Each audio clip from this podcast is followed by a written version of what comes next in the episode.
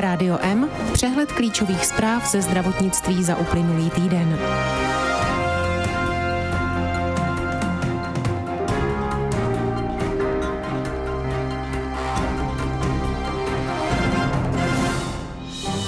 Žaloba usiluje o anulování sjezdu České lékařské komory. COVID-19 byl v loni druhou nejčastější příčinou smrti. Pediatři se budou učit rozeznat závislostní chování u dětí a mládeže. Fakultní nemocnice Olomouc zřídila ambulanci paliativní péče. Ministerstvo začalo přijímat žádosti o příspěvek do lázní. Úhrady za péči o těhotné se od příštího roku sjednotí. EMA doporučila registraci léku na léčbu achondroplázie. Farmaceutický trh Evropské unie je odolný, závislost na Číně je menší, než se zdálo. Rádio M z Českého zdravotnictví. Podle žaloby by měl být anulován sjezd České lékařské komory, protože okresní schromáždění nebyla usnášení schopná. Podnět podal u Krajského soudu v Olomouci lékař Vít Mareček. Pokud by žalobě bylo vyhověno, měla by lékařská komora dostat přiděleného opatrovníka. Komora však zastává názor, že vše proběhlo v souladu se stavovskými předpisy. Žaloba cílí na to, že delegáti sjezdu byli zvoleni, aniž by byla okresní schromáždění usnášení schopná. Zákon totiž stanovuje, že okresní schromáždění je usnášení schopné pouze tehdy, pokud je přítomná nadpoloviční většina členů. Usnesení je platné, pokud ho přijme nadpoloviční většina přítomných. Stavovské předpisy ale tuto podmínku obcházejí tak, že podle nich rozhodnutí o způsobu volby není usnesení.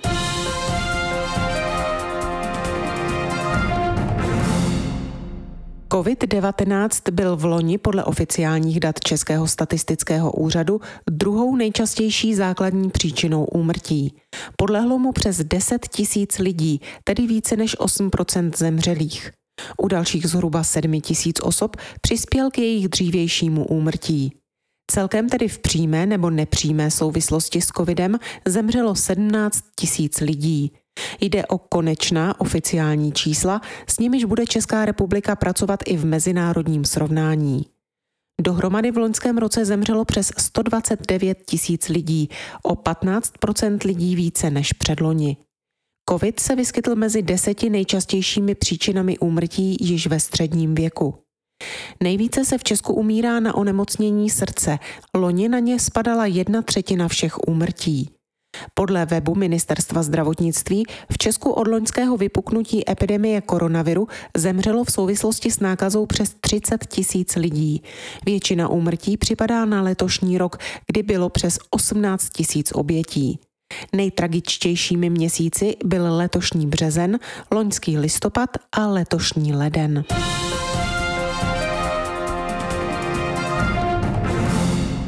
Závislostí všeho druhu u české mládeže přibývá. Počty mladých uživatelů návykových látek rostou.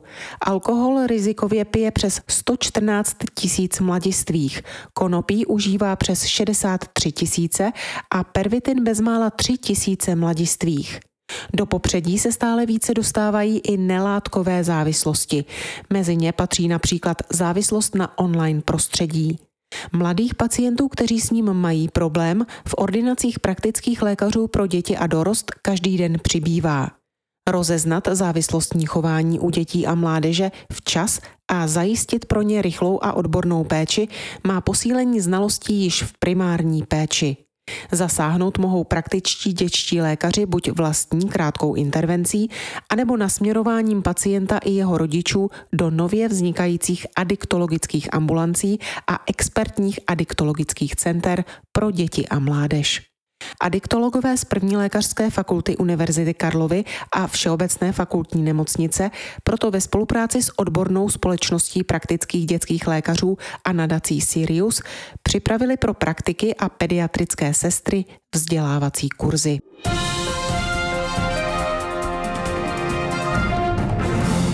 Fakultní nemocnice Olomouc nově otevřela ambulanci paliativní péče. Ta působí při onkologické klinice. Určena je lidem s postupujícím onemocněním, u nichž je ukončena léčba, ale očekává se další zhoršování zdravotního stavu. Do péče paliativní ambulance může nemocného objednat podpůrný a paliativní tým fakultní nemocnice Olomouc nebo ošetřující lékař. Ke konziliárnímu vyšetření se lze objednat také telefonicky na základě doporučení praktického nebo ošetřujícího lékaře z jiného zařízení.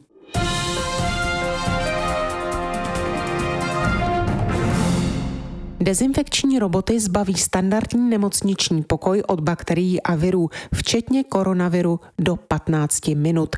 Získat darem od Evropské komise je můžou i české nemocnice v rámci projektu na pomoc unijním zemím v boji s COVID-19. K tomu je třeba vyplnit krátký formulář na stránkách komise, jejíž zástupci se mají po jeho odeslání obratem ozvat. V Česku již nabídku na získání dezinfekčního robota darem využili fakultní nemocnice Plzeň a fakultní nemocnice Brno, které si do projektu vytipovalo ministerstvo zdravotnictví. Další nemocnice o ně mohou i nadále žádat.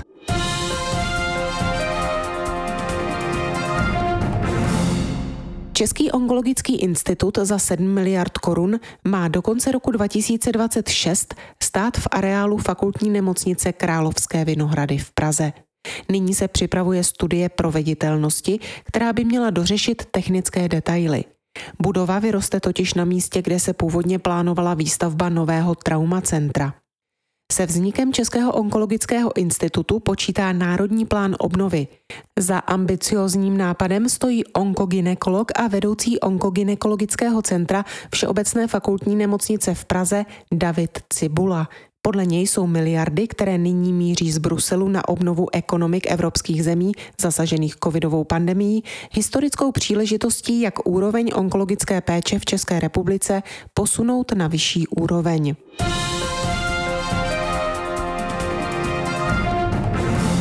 Zdravotní pojišťovny budou vybírat distributora vakcín Comirnaty od firm Pfizer a BioNTech. Doposud jejich rozvoz zajišťoval sám výrobce. Chystá se i výběrové řízení na dodávku a distribuci vakcín proti COVID-19 pro příští čtyři roky. Očkovací látkou od Pfizer a BioNTech se nyní očkuje výhradně v očkovacích centrech. Od podzimu se však počítá s jejím rozvozem do ordinací praktických lékařů.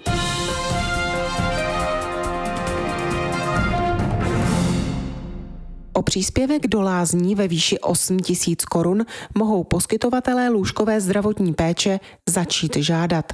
Ministerstvo zdravotnictví České republiky vypsalo dotační program. Může o něj žádat každý poskytovatel zdravotních služeb v lůžkové péči, avšak pouze tehdy, pokud byl v jeho zařízení hospitalizován alespoň jeden pacient s diagnózou COVID-19.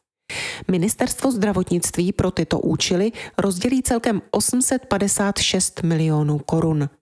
Podporu ministerstvo zdravotnictví poskytuje zdravotníkům v lůžkové péči z důvodu zmírnění fyzického a psychického vypětí, kterému byli v době pandemie COVID-19 vystaveni.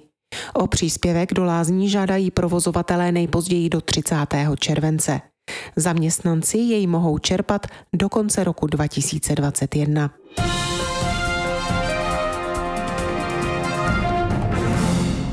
Úhrady za péči o těhotné se od příštího roku sjednotí, oznámili to zástupci Všeobecné zdravotní pojišťovny České republiky a odborné ginekologické společnosti. Porodnice dostanou za péči o každou těhotnou ženu, která se u nich registruje k porodu, jednotnou částku ve výši 1894 koruny. Nyní hradí zdravotní pojišťovny jednotlivě vykázané návštěvy a vyšetření. Nové úhrady mají zajistit lepší využití finančních prostředků a zkvalitnit péči o těhotné. Za péči o gravidní ženu po dobu 9 měsíců nyní dostávají ambulantní ginekologové od zdravotních pojišťoven částku 7879 korun. Do porodnice se pak ženy obvykle přihlašují od dokončeného 36. týdne těhotenství. O ženu se ale nově bude nadále starat její ambulantní ginekolog. S porodnicí bude vzájemně spolupracovat například v posuzování zdravotního stavu rodičky a rizikovosti jejího těhotenství. Rádio M ze zahraničí. Evropská agentura pro léčivé přípravky doporučila Evropské komisi schválit lék Voxzogo k léčbě achondroplázie. Účinná látka Vozoritit, kterou vyvinula americká firma Biomerin Pharmaceutical, je testována déle než 6 let. Achondroplázie je nejčastější forma genetické poruchy růstu a vývoje kostry u člověka, která je způsobena mutacemi v genu pro růstový faktor FGFR3. Lidé trpící touto nemocí mají krátké dolní a horní končetiny při normální velikosti trupu. Podle odhadů se v Evropské unii každý rok narodí 350 dětí s achondroplázií. Z toho v Česku 4 až 5 dětí. Komplexní léčba achondroplázie zatím neexistuje.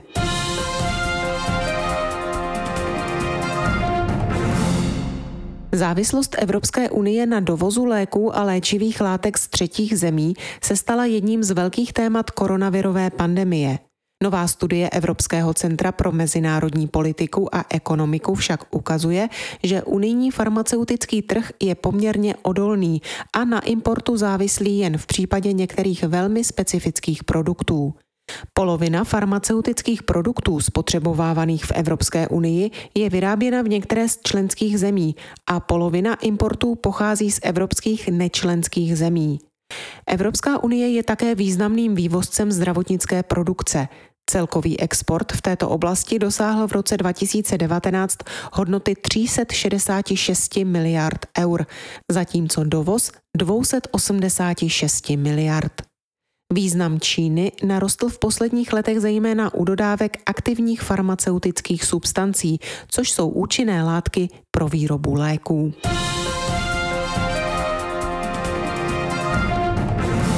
Farmaceutická společnost Johnson Johnson oznámila, že její jednodávková vakcína proti COVID-19 vykázala silnou a dlouhodobou účinnost vůči variantě Delta a dalším rozšířeným variantám koronaviru.